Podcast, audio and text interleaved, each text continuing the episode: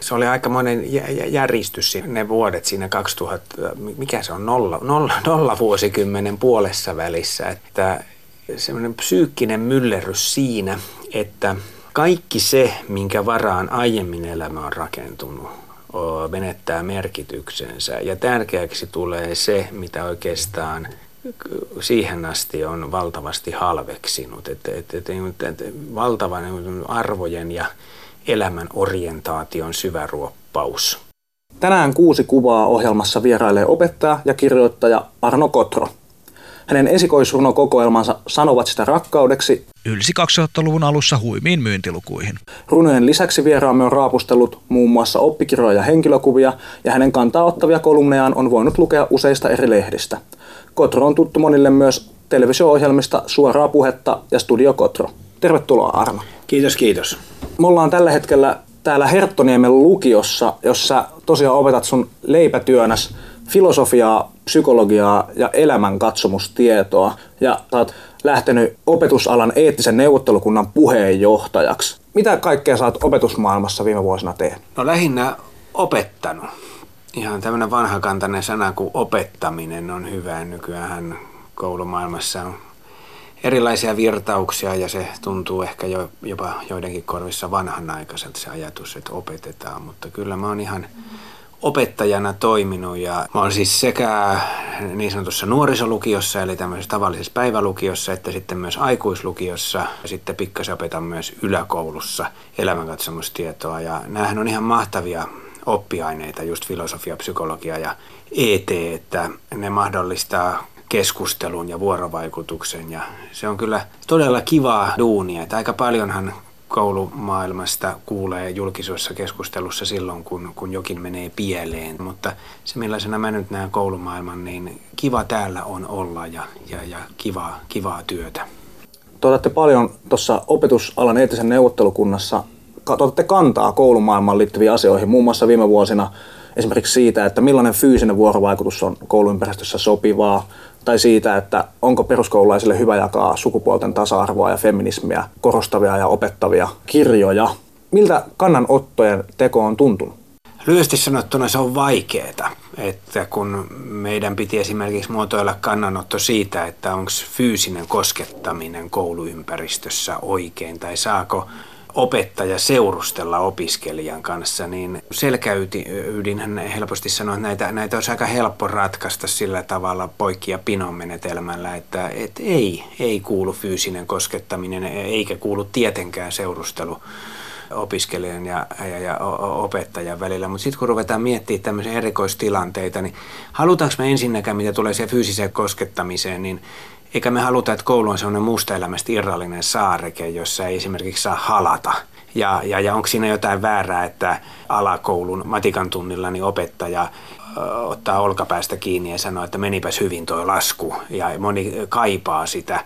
Ja taas seurustelusuhteet, niin, niin mietitään nyt sitten joku kansanopisto, jossa 50-vuotias eh, latinan opettaja, niin hänen samanikäinen vaimonsa haluaa tulla sinne tota, miehensä latinan tunneille, niin ei, se ei käy missään tapauksessa, koska opettajan ja opiskelijan välillä ei saa olla seurustelusuhdetta. Että, että niitä on aika vaikea tehdä niitä rajanvetoja. Toki semmoinen rajanveto on hirveän helppo, että sanotaanko tämmöisen niin kuin päivälukioympäristöön tai varsinkin jos puhutaan parikymmentävuotiaista ihmisistä, niin silloin on mun mielestä absoluuttinen ei siinä seurustelusuuteen. Mutta aina löytyy semmoisia ärsyttäviä rajatapauksia, että se ei ole niin helppoa kaikkea muuta, mitä sä oot tehnyt tässä nyt viime vuosina. Sä muun muassa tällä hetkellä pähkäilet lukioihin uutta opetussuunnitelmaa ja ylipäätään pohdit sitä, että millainen olisi tulevaisuuden lukio.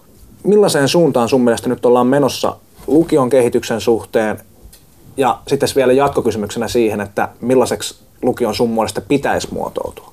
Joo, mä oon tosiaan mukana tämmöisessä lukio-uudistuksen seurantaryhmässä ja sitten mukana myös opetushallituksen Niillä on niin pitkiä ja monimutkaisia nimiä, mä en edes muista mikä, mutta se on kuitenkin tämmöinen työryhmä, jossa pohditaan sitten filosofian ja elämänkatsomustiedon valtakunnallisia opetussuunnitelmia. Ja mulla on vähän ristiriitaisia ajatuksia. Siis ensinnäkin mä oon kyllä sitä mieltä, että nykylukio on valtavasti parempi kuin lukio sanotaan nyt 20 vuotta sitten tai 30 vuotta sitten. Tai me ollaan menty todella monessa asiassa paljon eteenpäin ja mä en, mä en kaipaa mitään mennyttä aikaa yhtään.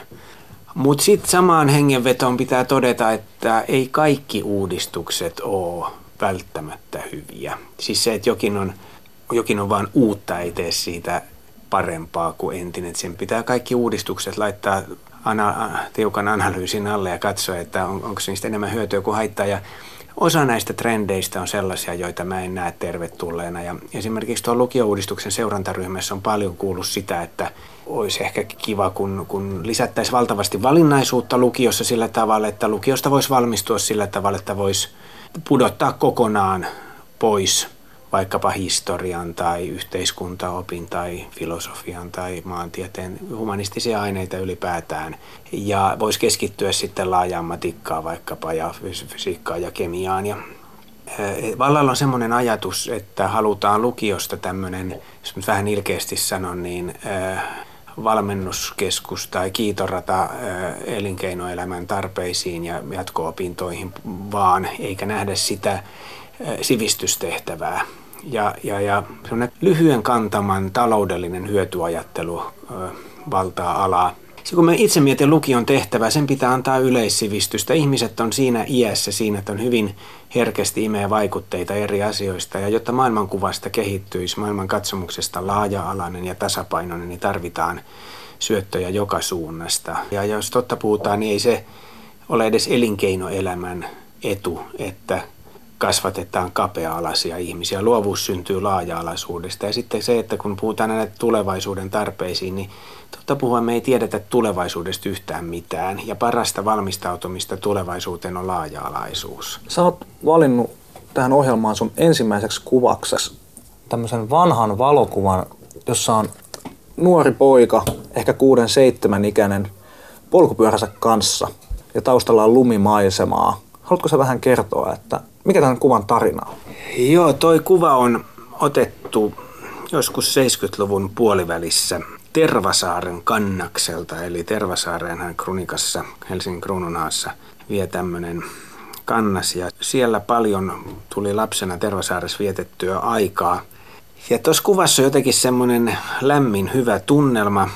Muistan tuon polkupyörän hyvin. Se on tsekkoslovakialainen velamosmerkkinen polkupyörä, jolla mä tykkäsin hirveästi ajaa ja mä tykkäsin aina pyörällä ajamisesta todella paljon myöhemmälläkin iällä. Ja ajoin yksin aina, aina ja, ja, ja sitten myöhemmin aika pitkiäkin reissuja. Se oli jotain semmoista meditaatiota ja mielenhallintaa toi fillarilla ajo. Ja tuohon kuvaan liittyy myös semmoinen kiva muisto, että toi on mun isän ottama. Mä luulen, että aika usealla ihmisellä on tämmöinen jonkinlainen perustarina. Mehän ollaan ihmisinä tämmöisiä tarinankertojia, että me mielellään rakennellaan elämästämme tämmöinen jonkinlainen story. Ja, ja tähän storin aika useilla kuuluu mun nähdäkseni ajatus viattomasta onnellisesta lapsuudesta, joka sitten päättyy johonkin. Mä muistan, että tuolloin oli kaikki kivasti kotona ja, ja, ja muistan ne ajat tosi, tosi hyvinä.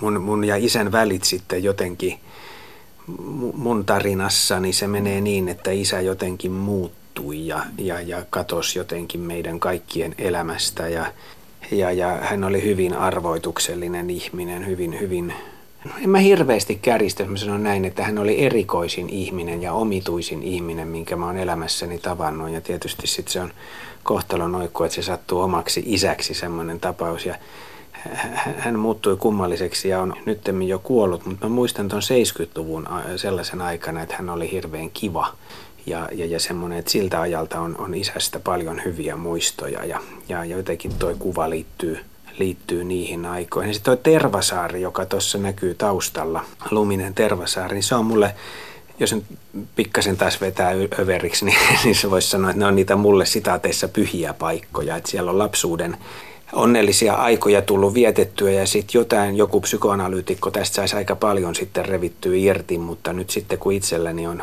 pari lasta ja silloin kun ne oli ihan pieniä, niin me muutettiin tuonne Krunikkaan ja, ja tai vähän ennenkin ja paljon lasten kanssa oli nimenomaan tuolla Tervasaaressa, että et ikään kuin mä halusin toisin taas sen saman tunteen ja tunnelman ja lapsuusmaiseman seuraavassa sukupolvessa sitten ihan samat paikat ja paljon pyörittiin lasten kanssa. Ihan tuon tunnelman ja onnellisen lapsuuden symbolina, niin tuon kuvan halusin valita yhdeksi. Kuinka sun suhde isääsi sitten lopulta muuttui ja millainen se oli ennen hänen poistumistaan? Ja tota, onko tämä suhde sitten isäs kanssa opettanut sulle jotain vanhemmuuden sudenkuopista ja sitten siitä, että kuinka sitten haluaisit kasvattaa omat lapsesi?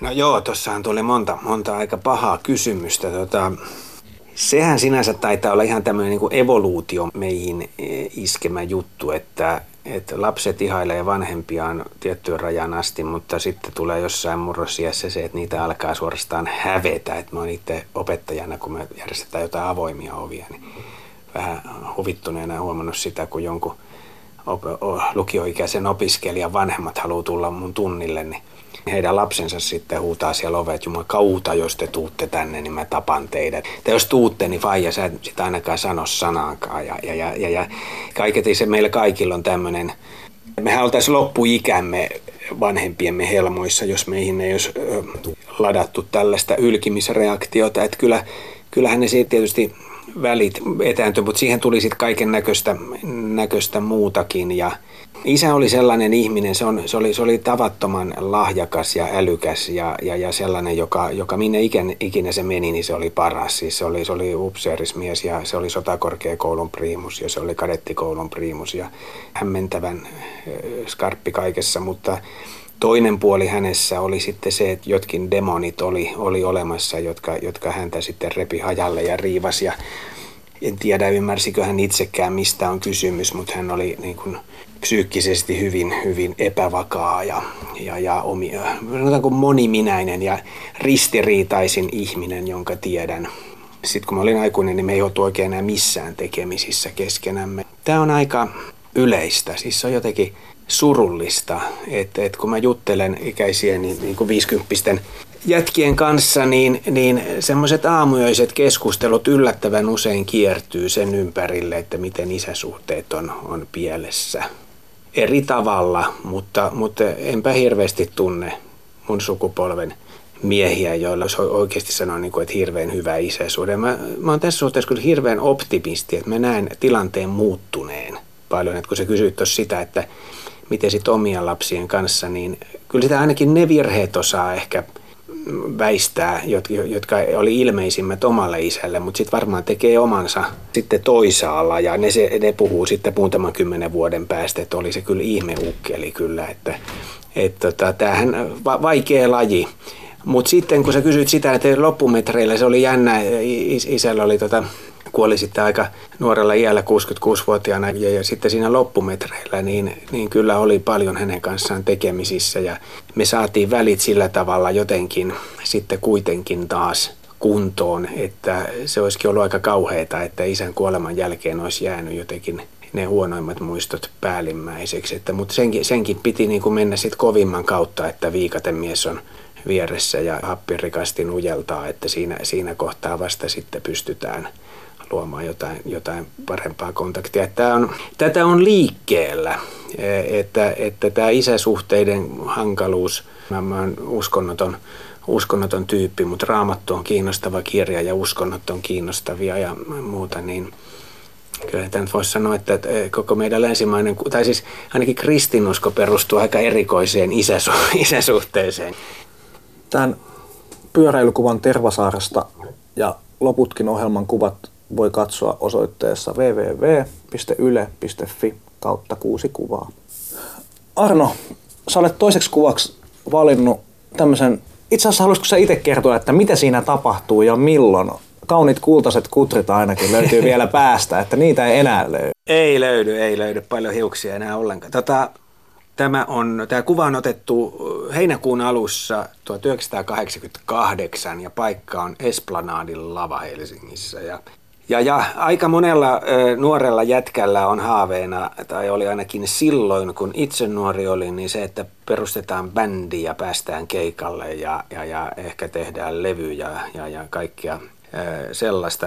Pystytään elämään rock-unelmaa ja elämää. Ja aika läheltä piti.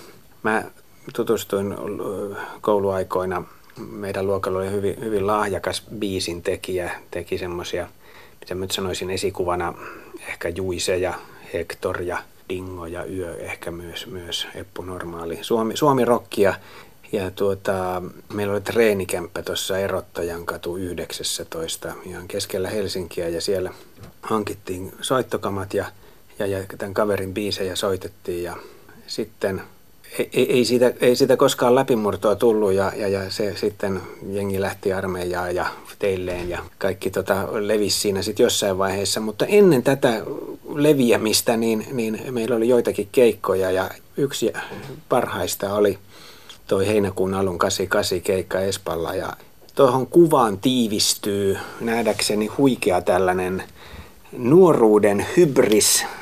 Siinä on kesäloma. Mä muistan, että kesä 88 oli tämmöinen äärimmäisen aurinkoinen.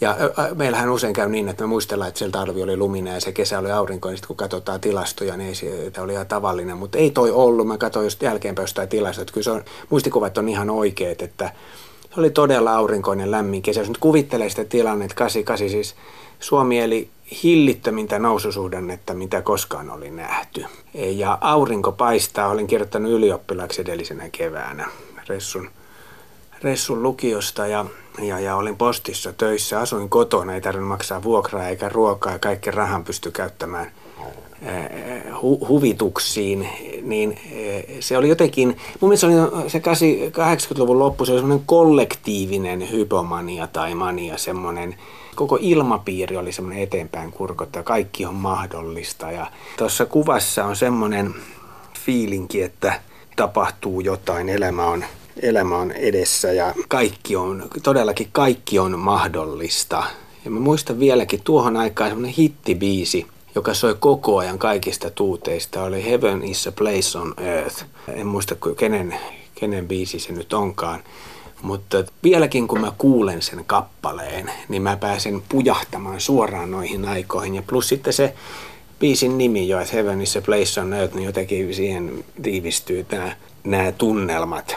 Ja nyt itse asiassa tämä unelma kuopattiin lopullisesti viime syksynä, viime syksynä siis 2018 lokakuussa, kun en ollut käynyt enää treenikämpällä pitkiin pitkiin aikoihin, mutta sitten totesin, että hittoako mä tässä enää vuokraa. Maksan, kun ei ole enää bändiä eikä mitään, se oli vaan jäänyt sinne ja sitten se oli tosin siirtynyt jo tuohon Mannerheimin tie neljään tuohon Svenska Teatterin vastapäätä. Ja ilmoitin tälle laulun tekijälle, että taisi käydä niin, että meistä ei tullutkaan tähtiä, että luovutan, luovutan avaimen ja myyn, myyn rummut ja sähköpianon, mutta äh, terveisiä vaan Pasi Haloselle. Biisit oli hienoja ja ne on edelleen olemassa ja niitähän on tikulle pelastettu, että kyllä niitä sitten jälkipolvetkin vielä joskus saa kuulla. Joo, että. tosiaan toi Heaven is a Place on Earth on Belinda Carlislen hittibiisi sieltä, sieltä ajalta. Ja, no sä puhut tuosta kollektiivisesta niin kuin hypomaniasta ja niin kuin huippukaudesta Suomessa, niin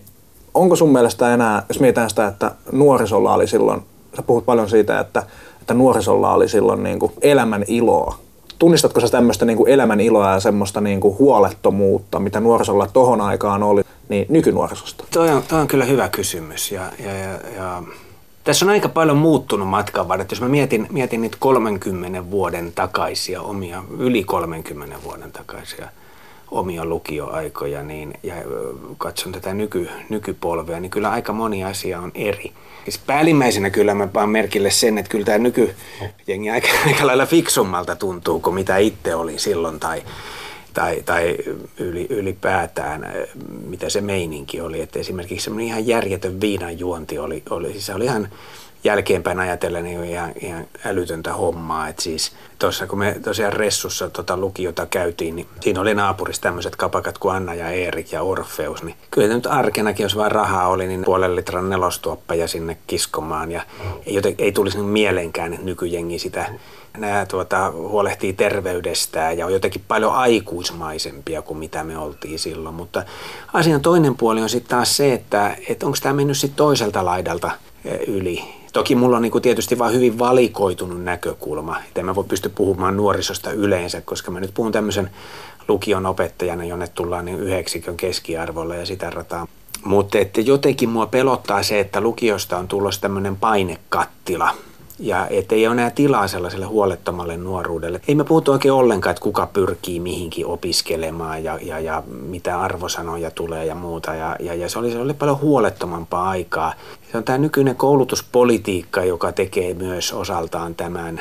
Ajan henkihän nyt syntyy niin monesta purosta, että sitä on vaikea yhtä syyllistä osoittaa, mutta sanotaanko näin, että tämä nykyinen tapa, miten opiskelijavalinnat aletaan tehdä tässä niin ihan lähiaikoina korkeakouluihin, että lukion arvosanojen merkitys kasvaa ja, ja, ja kaikki tämmöinen niin johtaa siihen, että, että lukiolaiset yhä enemmän joutuu laskelmoimaan ja opiskelemaan hirveästi tiettyjä aineita, jotta ei vaan putoa kyydistä ja jotta ei vaan jää joku opiskelupaikka saamatta. Mutta vääränlainen kilpailullisuus ja prässi on lisääntynyt. Ja tämä, tämä ei ole pelkästään nyt mitään A-Kotron yksityisajattelua ja mäkä, mäkätystä, vaan, vaan tästä on ihan rankat tilastot olemassa, että opiskelijoiden uupumus ja stressi on lisääntynyt ihan, ihan tota merkittävästi. Se on ehdottomasti väärä suunta, että mitä tuohon kuvaan tulee, niin tuon tyyppistä niin rock'n'rollia kaivattaisiin vähän enemmän, että että kun tässäkin koulussa vielä 20 vuotta sitten tai milloin se oli 15 vuotta, niin kyllä sitä oli enemmän bändiä ja, ja teatteriharrastusta ja näytelmäkerhoa ja ties mitä, niin, niin, niin tota, nyt se tuntuu olevan sitä, että lasketaan niin hemmetisti sitä laajaa matikkaa, että päästään jatko-opintoihin. Niin nuorilla pitäisi olla mahdollisuus sellaiseen asiaan kuin nuoruus. Ja nuoruus sisältää etsimistä ja erehdystä ja elämää. Että tämä nyt on tietysti vähän tämmöinen epäkorrekti mielipide opettajalta, että tuleeko tässä nyt semmoinen olo, että ei pitäisi opiskella niin paljon, mutta että toivon mukaan tämä ydinajatus tästä nyt välittyy oikein kuitenkin. Tuossa puhuitkin tuosta Orfeuksesta ja nelostuopin kiskomisesta, niin siitä saadaankin sopiva siirtymä seuraavaan kuvaan. Tässä on vielä kans pitkä tukka ja oot viinilasillisella ilmeisesti jossain kapakassa nuorena miehenä, kolmekymppisenä ehkä. Mikä tämän kuvan tarina on ja minkä takia sä oot halunnut sen valita tähän? Öö, no mä halusin yhden tällaisen baarielämää kuvaavan foton myös, koska se on kuitenkin ollut niin merkittävä osa elämää. Että se olisi jotain hurskastelua nyt sitten, sitten unohtaa se puoli. Ja tuo kuva on otettu joskus 90-luvun lopulla ja paikka on Pup Patrik. Kruununhaassa jälleen huomaat, huomaat, että tämä kruununhaka nyt tässä kummittelee koko ajan. Ja toi kuva on mun mielestä sen takia, että on ottanut muuten Pup Patrikin vaarimikko Tuukka Leino. Ja en ihan tiedä, miksi toi kuva on otettu koska aikahan oli ihan toinen siinä suhteessa, että silloinhan ei ollut mitään kännykkäkameroita ja muuta. Tämä on niin kuin filmikameralla ilmeisesti napattu ja miksi kamera on ollut mukana, tarina ei sitä kerro, mutta, mutta yhtä kaikki, niin tämä kuvaa tuota baarielämää ja mulla oli semmoinen pitkä vaihe elämässä, jolloin tuli istuttua ihan hemmetin pitkään tai paljon, no jopa pitkäänkin tota, noin, baareissa se 90-luku oli sitä opiskelun aikaa. Se oli jotenkin tapana silloin, että kun mä opiskelin tämmöisiä humanistisia tieteitä ja, ja, ja, ja, ja tuli pyörittyä siellä porukoissa, missä nyt opiskeltiin sosiologiaa ja filosofiaa ja psykologiaa ja mitä nyt kukakin, niin, niin se jotenkin kuulu olennaisena osana sen, senkin ajan opiskelijakulttuuriin, että juodaan punkkua tai valkkoa ja filosofoidaan. Ja mulla jotenkin se jäi sillä tavalla päälle, e, että mä otin ehkä sitten vähän turhankin tosissaan sen. Mun, mun, mun suhde siis alkoholinhan on siinä mielessä jännä, että et vähän luulen, että ihmisillä on yksinkertaisesti erilaiset vasteet päässä etanolille. Että mä kuulun siihen ihmisryhmään, jolla toi alkoholi aiheuttaa semmoisen niin tavattoman vahvan euforian. Siis mä muistan ensimmäinen känni 12-vuotiaana, niin kun mä sitä kotiviinipulloa, puolet oli tullut juotua, niin ensimmäistä kotiviinipulloa kattelin niin siinä, niin mä oikein varmaan mutisin itsekseni, että tämä on, tää on mun juttu. Että tämä on niin kuin nummisuutari ja Neskon ensikänni. Että kyllä jotenkin, siis voi perhana, että nyt, nyt palaset, kosmos naksahtaa kohdalleen ja onneksi silloin, onneksi se jäi semmoiseksi aika aino, ainokaiseksi 12-vuotiaana ryypitty, ryypiskelty kotiviini, koska ei kerta kaikkiaan ollut mahdollista.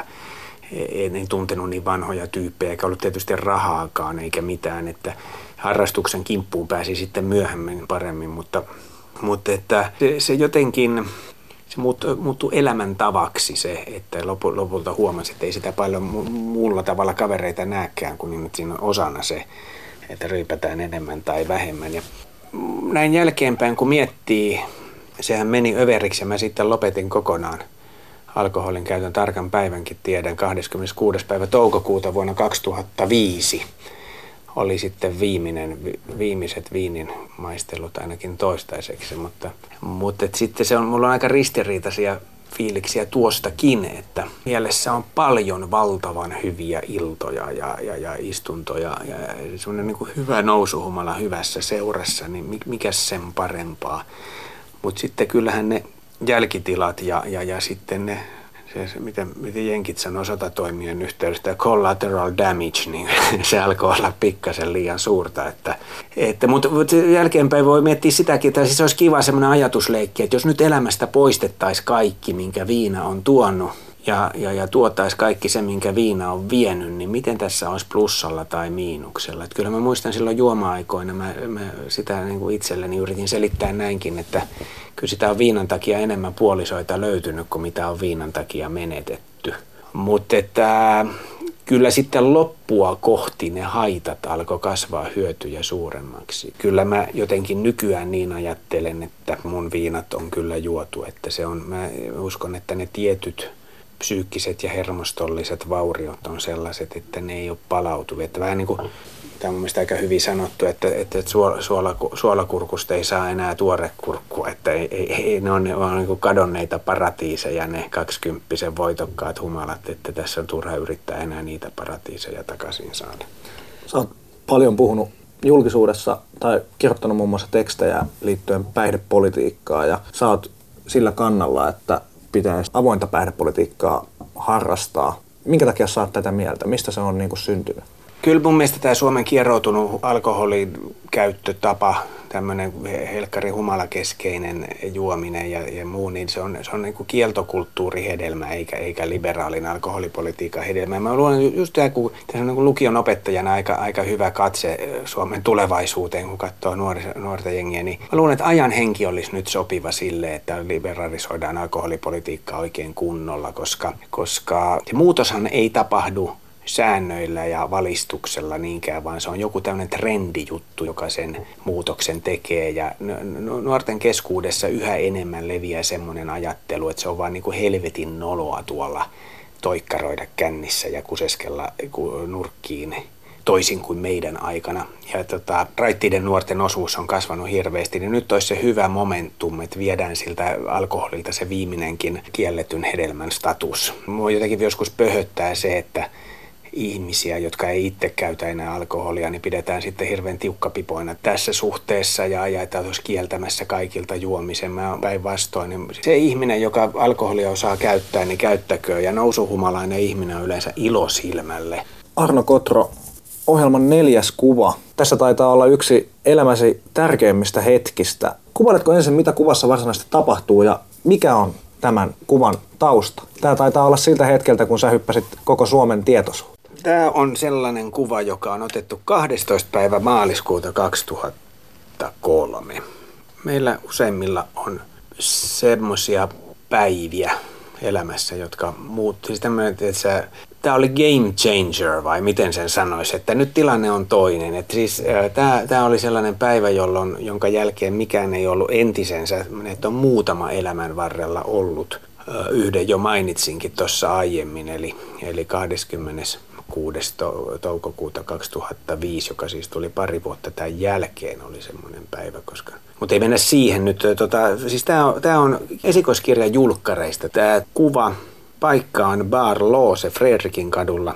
kirjoitan signeerausta kirjailija Märtta Tikkaselle. Mä yritän lyhyesti tämän tarinan kertoa. Eli eräs ihmissuhde oli päättynyt 2001 kesällä ja, ja, ja sen jälkeen – elämä oli jonkin sortin, miten se dramaattisesti sanoisin, vapaata pudotusta. Ja siinä sitten baarissa enimmäkseen varmaan kirjoittelin säkeitä erilaisille lapuille. Ja, tarkoitus ei aluksi ollut, että niistä mikään kirja kutoutuu, mutta sitten niitä alkoi olla niin paljon niitä tietotorivejä, että mä kasasin niistä kirjan ja vein, vein tota käsikirjoituksen kustantamoon. Ja mm kyllähän niin pienestä pitäen mun unelmani haaveeni on ollut se, että joskus julkaisisi kirjan. Mä muistan sen ihan jo jostain kuusivuotiaasta, viisivuotiaasta ja kun mä kirjoittelin kirjo, semmoisia sitaateissa kirjoja, eli epämääräisiä paperipinoja, joihin mä sitten yritin pahvista leikellä jotain kannen ja selkämyksen näköistä, jotta, jotta niistä tuli, kirjoitin sinne sitten gummerus tai tammi sinne selkä. se oli semmoinen ikiaikainen unelma ja sitten todellakin kustantaja nappasi siitä heti kiinni siitä käsikirjoituksesta ja sanoi, että kyllä tästä kirja tehdään. Ja etukäteen lähetin käsikirjoituksen tuolle Märta Tikkaselle, jota olin aina ihailut ihan tavattomasti kirjoittanut. Hän, hän ja edesmennyt aviomiehensä Henrik Tikkanen oli, oli mun semmoisia kirjallisia oikein idoleita. Ja Märta Tikkanen ei sitten koskaan vastannut tähän mun lähettämääni kutsuun kirjajulkkareihin. Ja sitten kun julkkarit oli siinä päällä, niin tota, joku tuli koputtamaan mua tota, olkapäähän sanoi, että katos kuka tuli ovesta. Ja muistan vielä sen tilanteen, kun mä rupesin, että Märta Tikkanen on täällä, niin mä rupesin ihan häkeltyneenä hänelle sopertamaan jotain ylistyslaulua. Että mitä sinä olet merkinnyt minulle ja olen lukenut kaikki kirjasi ja kaikki tämmöisen. Ja hän hymyili ja sanoi, että katso minua, että näe pääni päällä minkäänlaista sädekehää. Hän ei siellä kauan viipynyt, mutta mä, mä tuota, hänellä laitoin tämän signeerauksen. Ja toi päivä muutti sillä tavalla kaiken, että siinä nyt kävi sitten semmoinen hassu juttu, että se mitä mä olin rumpukuvan aikoihin unelmoinut saavani jostain rock, rockmaailmasta, että, että bändi breikkaa ja tulee keikkoja, niin sitten se sama toteutui hyvin yllättäen.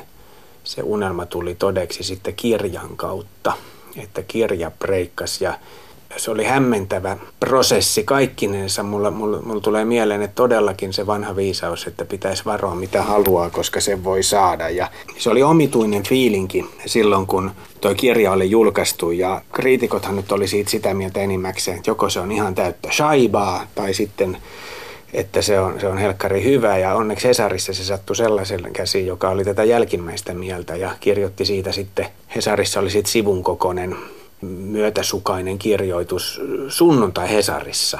Ja se oli sellainen viimeinen niitti että siitä tuli niin kuin hillitön meteli ja, ja, ja kaikki mediat otti yhteyttä ja tuntui siltä, että ravaa kaikissa kissan ristiesissä. Ja yhd, siis voit, voit, voit, voit, voit niin kuin kuvitella sen, että, että äkkinäinen sitaateissa menestys, no, lapsuuden unelman toteutuminen yhdistyneenä sitten edelleen jatkuvaa holtittomaan viinajuontiin, niin se on aika hurja yhdistelmä. Toimeentulotuen rajoilla nitkuttelevasta reppanasta yhtäkkiä, niin sitten e, onkin sähköposti täynnä kaiken maailman esiintymispyyntöjä mutta Se oli, niin, mä muistan kesän 2003, niin se oli semmoista, mä muistan kun mä kävin ostamassa kaupasta tuutin, jäätelötuutin. Ja kun mä pidin sitä tuuttia kädessä, niin mun tuli jo semmoinen olo, että pitääkö mun antaa tähän joku haastattelu. Että siis pitääkö mun sanoa tähän jotain, koska Mä olin tottunut tota koko ajan horisemaan joka paikassa. Mutta tämä oli ihan semmoinen älytön, älytön episodi tämä vuosi 2003, että siinähän toteutui kanssa. Mä tykkään näistä tämmöisistä kollektiivisista narraatioista tai tarinoista ja kollektiivisista arkkityypeistä. Että siinähän nyt jos missä tapahtui tämä klassinen tarina niin kuin hybris ja nemesis, että soppa alkaa kiehua pikkasen yli ja jätkällä nousee nestettä hattuu ja viini virtaa ja taksin ovet paukkuu ja ja, ja tässähän ei voi käydä muuten kuin huonosti. Siis sehän on ihan selvä, että ensin tulee hybris ja sitten tulee nämä koston jumalat, Nemesis tulee. Sen kirjan hintahan oli sitten hirvittävä. Siis siinä mielessä, että esimerkiksi nämä kaikki kirjatulot, niin nehän maksetaan kertarytinällä koko edelliseltä vuodelta että sitten yhtäkkiä niin kun pankkitilille ilmestyy enemmän rahaa kuin mitä on koko elämänsä aikana aikaisemmin tiennyt. Ja silloin tuota alkaa taksinovet paukkua oikein kunnolla. Mutta siinä on se hieno juttu, mä oon jälkeenpäin miettinyt, että onneksi se kiehui yli se soppa niin pahasti, että silloin 26. päivä toukokuuta 2005 vain yksi johtopäätös oli mahdollinen. Ja se johtopäätös oli se, että tänhän nyt on loputtava ja, ja se loppui. Tuon Sanovat sitä rakkaudeksi teoksen jälkeen sä oot kirjoittanut viimeisemmän runoteoksessa vuonna 2005, joka oli Musta Morsian. Ja tosiaan siitä on jo aika kauan, että sä oot sen jälkeen keskittynyt toisenlaiseen kirjallisuuteen ja kutsutkin itseäsi mieluummin kirjoittajaksi kuin kirjailijaksi. Niin, mutta kirjoitat sä kuitenkin edelleen runoja, vaikka niin kuin omaan käyttöön, tai sitten vaikka lapsille tai puolisolle? Mulla meni jotenkin fiilikset siihen touhuun. Se, se 2003-2004, se oli semmoista kaoottista ja, ja, ja jotenkin poltti näppinsä koko siinä touhussa sillä tavalla. Ja sitten mulla tuli niin jotenkin semmoinen olo, että mä pahoinpitelen siinä itseäni ja omaa unelmaani ja omia haaveitani ja kaikkea semmoista, että kun mietin, että ne mun ensimmäiset kirjat, jotka mulla vieläkin on tallella, on siis vuodelta 74 tai 5 tai 6 tai joskus silloin lapsena. Ne on siis tämmöisiä hiiri kävi lääkärissä satukirjoja. Ja nyt sitten sama tyyppi niin pörheltää, istuu taksin takapenkillä ja juo viskiä ja puhuu itsestään taksikuskille, niin, niin tota, se on jotenkin sen unelman jotain semmoista pahoinpitelyä ja oman itsensä pettämistä niin pahasti, että mä jotenkin mulla meni fiilikset oikeastaan kaikkeen kirjoittamiseen siinä sitten aika tavalla.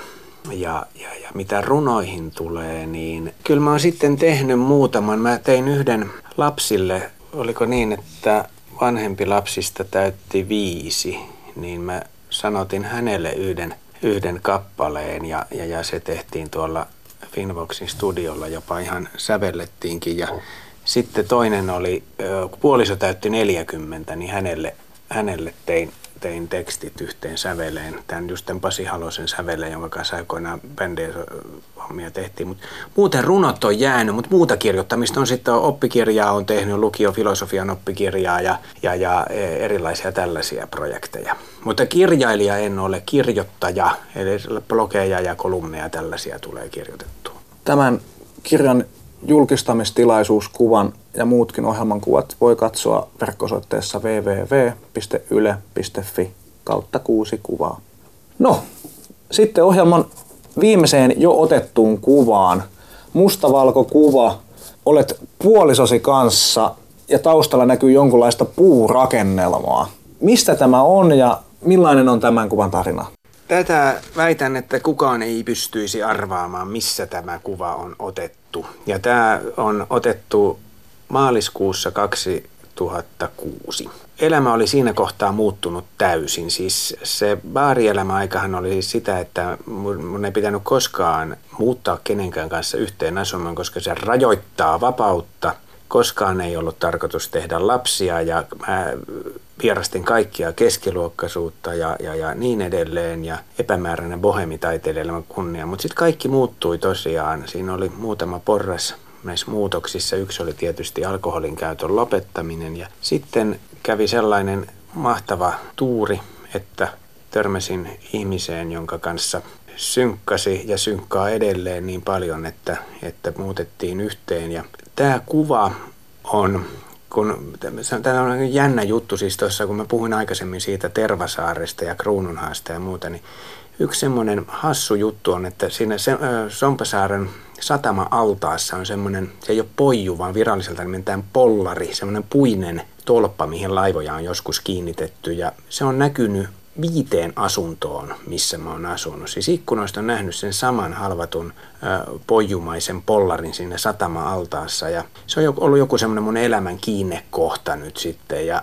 talvi 2006 oli niin, oli niin kovat pakkaset, että, että se satama-allas oli niin jäässä, että puolison, tulevan puolisoni silloisen avovaimoni kanssa käveltiin jäätä pitkin sinne pollarin luokse keskelle sitä satamaa. Ja tota, mentiin sen sisään, päästiin pujahtamaan. Ja meillä oli mukana filmikamera, ja, ja, ja tota, laitettiin se siihen johonkin nojaamaan ja tämmöisellä itselaukaistimella otettiin siitä valokuva siellä pollarin sisällä. Ja siihen, siihen kuvaan siinä on hirveän lämmin tunnelma ja seuraavana syksynä syntyi meidän ensimmäinen lapsi ja tämä tapahtui nimenomaan sitten, että tämä kuva on otettu Tervasaaressa tai oikeastaan lä- tai lähellä Tervasaarta niissä lapsuuden maisemissa ja jotenkin tässä nyt tämä ympyrä sulkeutuu, että me aloitettiin siitä pyöräkuvasta, joka on otettu tuossa ihan ton tämän kuvan lähi- lähistöllä. Ja edelleenkin asun asunnossa, jossa tota, nyt tosin Sörnäisissä, josta toi samainen puurakennelma näkyy. Olimme myös niin puberteettisia, että me raapustimme tonne puuhun tonne sisään niin tota, meidän nimemme.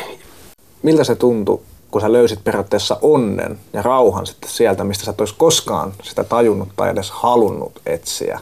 Se on aika yllättävää. Siis se, tota, se oli aika monen järjestys ne vuodet siinä 2000, mikä se on, nolla, nolla, nolla vuosikymmenen puolessa välissä. Että semmoinen psyykkinen myllerrys siinä, että kaikki se, minkä varaan aiemmin elämä on rakentunut, menettää merkityksensä. Ja tärkeäksi tulee se, mitä oikeastaan siihen asti on valtavasti halveksinut. Että, että, että, että valtavan arvojen ja elämän orientaation syvä ruoppaus – Molemmat lapset on nähnyt vain sen faijan, siis semmoinen faija, joka käy töissä ja ajelee tuolla halvatun Skoda Octavialla ja on iltaisin kotona ja, ja, ja tämmöinen niin keskiluokkainen sohvasuomalainen, niin, niin, niin tota, sitten sit kun ne joskus kysyy, kysyy, kysyy että tota, onko tämä aina ollut tämmöistä, niin sieltä avautuu vähän muita, muita tota, äh, sfäärejä. Mutta mä, mä näen sen, että boheemielämä ja perheelämä, niin mä oon nähnyt, kun jotkut yrittää yhdistää perheelämää ja boheemielämää, ja se, se ei oikein onnistu. Et mulla nämä on tämmöinen sarja, sarjaan kytkettynä. Et ehkä se yksi laari tuli ruopattua siellä nyt niin pohjian myöten, että nyt sitten pystyy kaikessa rauhassa elämään, elämään näinkin. Kuten ohjelmassa on tapana, kuvaillaan lopuksi kuudes kuva elämästä ja tämän kuvan tarkoitus on siis kuvata jotain sellaista hetkeä, symboloida, jonka ottaisit elämästäsi tällä hetkellä. Jos saisit nyt ottaa kuvan elämästäsi tai tulevaisuudessa ja lisätä sen tähän viiden aikaisemman kuvan joukkoon, niin minkälaista kuvaa sä siihen kaavailisit? Eli siis tulevaisuuskuva käy kanssa? Käy ihan, ihan sellainen kuva kuin sä itse haluat, kunhan sitä ei ole vielä otettu jos sitten heittäydytään jonnekin tulevaisuuteen, niin sitten voisi, että minkä kuvan mä toivoisin voivani joskus ottaa tai näkeväni, niin olisiko se nyt sitten vaikka sellainen, että mennään tästä nyt sitten vaikka kymmenen vuotta eteenpäin ja, ja, ja siinä kuvassa olisi se ei tarvi olla otettu kruununhaasta, se saa olla mistä vaan. Mutta siinä, siinä tota, niin kuvassa voisi olla jompikumpi tyttäristä, miksei vaikka molemmat, mutta luulisin, että on realistisempaa, että siinä olisi toinen. Ja, ja se on muuttamassa kotoa se kantaa muuttolaatikkoa siinä tai jotain ja on kuvassa jotenkin onnellisen näköinen ja silmät täynnä tulevaisuususkoa ja, ja, ja et, et kuvassa hyvä tunnelma semmoinen, että jos siinä olisi ajatuskupla sen tyttären pään päällä, niin se olisi semmoinen, että olipa kivaa ja kiitos kaikesta, mutta nyt on aika, aika muuttaa omilleen ja nähdään kyllä pian. Että olisi tämmöinen, että joku elämän vaihe se vaihe, joka loogisesti alkoi oikeastaan silloin 2005, niin olisi saatu se, siltä osin kauniiseen päätökseen ja että pystyisi tekemään asioita sillä tavalla oikein, että lapset saisi semmoisen jonkinlaisen hyvän perusturvallisuuden myöhempään elämään. Ehkä sellaisen perusturvallisuuden, mitä itse ei ehkä kaikin osin saanut ja mikä ehkä sitten osin myös on näkynyt näissä pikkasen näissä elämän, elämän toilailuissa niin tulisi se lapsuuden loppu, josta puhuit, mutta ehkä hieman onnellisempana kuin itse sai. Niin, kyllä, juuri näin. Ja kiitos oikein paljon Arno Kotra, että tulit vieraaksi Ylen kuusi kuvaa ohjelmaan ja toivottavasti tämä kuudes kuva, jota kuvailit, muotoutuu lopulta juuri sellaiseksi. Kiitos, oli oikein kiva vierailla ja välillä taidettiin käydä aika syvissäkin vesissä, mutta se sallittakoon.